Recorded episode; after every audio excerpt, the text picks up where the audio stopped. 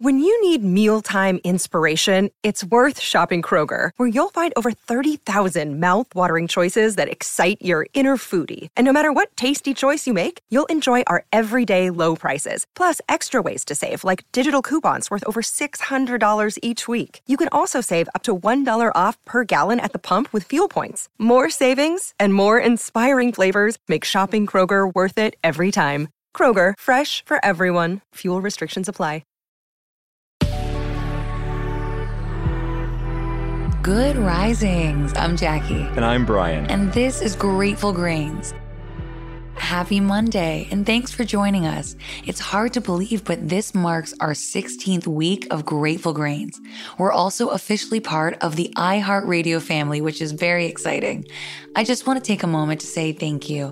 We couldn't have done it without you guys. We know a lot of you have been with us from the very beginning, and we are so grateful for your consistency. And we're so, so grateful that you stuck with us as we continue to grow. It's really cool to see how many folks out there are really committed to growth. We have access to more information than ever these days. We're so lucky in the sense that we have the tools we need in order to heal, in order to have real health and fulfillment in our lives. And that's what this is all about. We're here sharing what we know, what's helped us in big and small ways, and we love hearing how the messages are translating in your real world. You've continued to show up, and in doing that, you've encouraged us to keep showing up for you.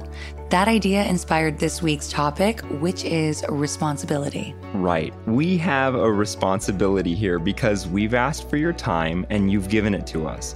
We want to make sure we're doing it right and we're doing it well. It's a little esoteric, but this type of responsibility is a sort of unspoken contract we've made for ourselves. That's what this week is all about different types of responsibility. Who dictates responsibility? In what ways does it come about? How much do we owe and how much don't we owe? And what does it mean to be responsible from one situation to the next?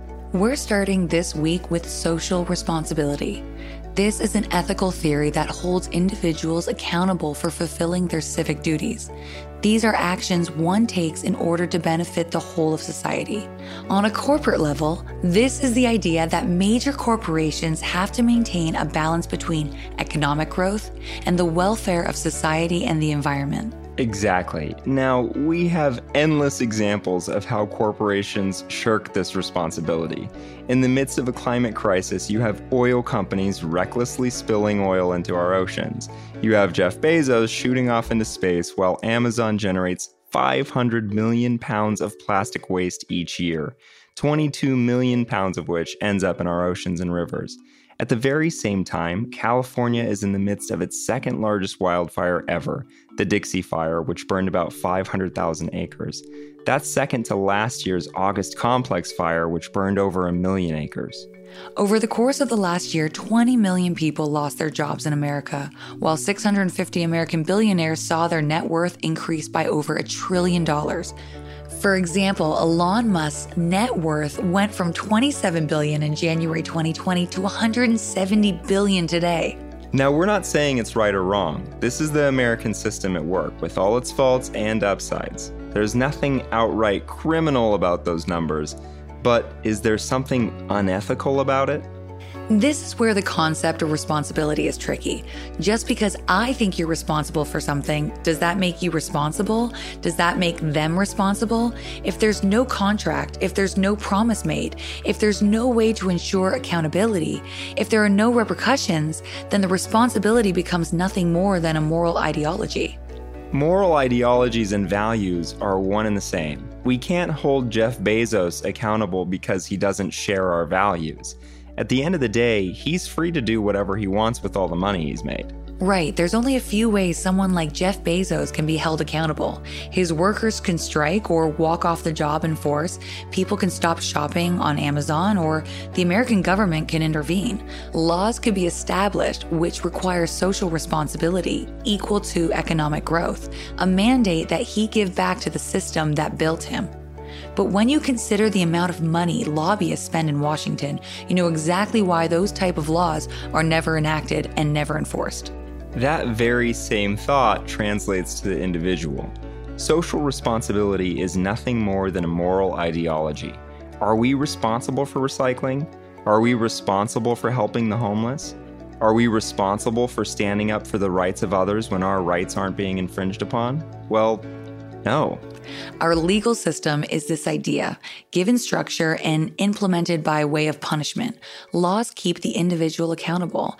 And the reason that's necessary is because values vary so greatly, there has to be a standard for the individual's behavior.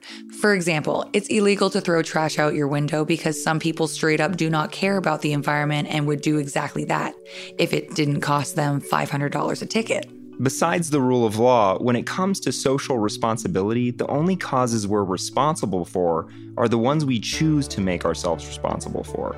Someone may make a moral judgment against you for not supporting one issue or another, but at the end of the day, it's nothing more than an opinion they have about you.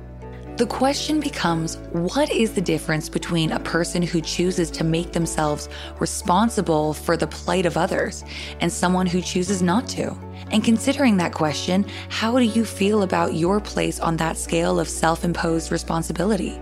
In what ways does your involvement or lack thereof impact the world around you? These days, it seems there are endless causes, endless cries for help. We can't do everything, we can't help everyone. And it's hard to hold ourselves accountable when we see the brash irresponsibility of the corporate world, and beyond that, our governing bodies as well.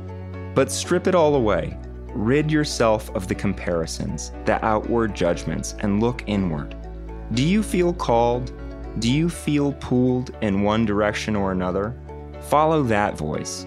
With awareness, we rid ourselves of all the indoctrinated beliefs and judgments. Through healing, we quiet all the subconscious chatter in our minds. With self knowing, we excuse ourselves from the expectations of others.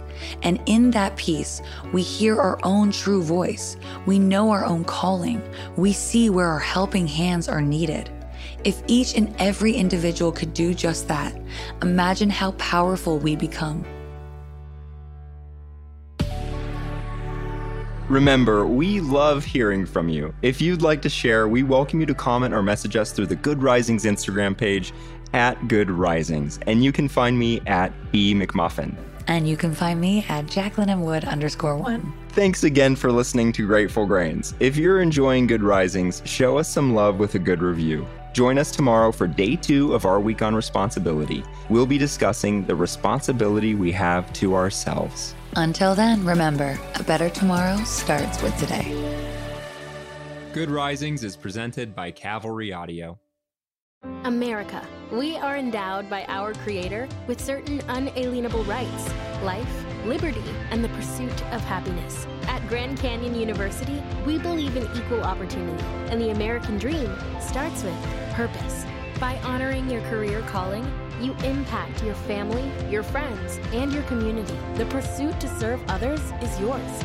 Find your purpose at Grand Canyon University. Private, Christian, affordable. Visit gcu.edu.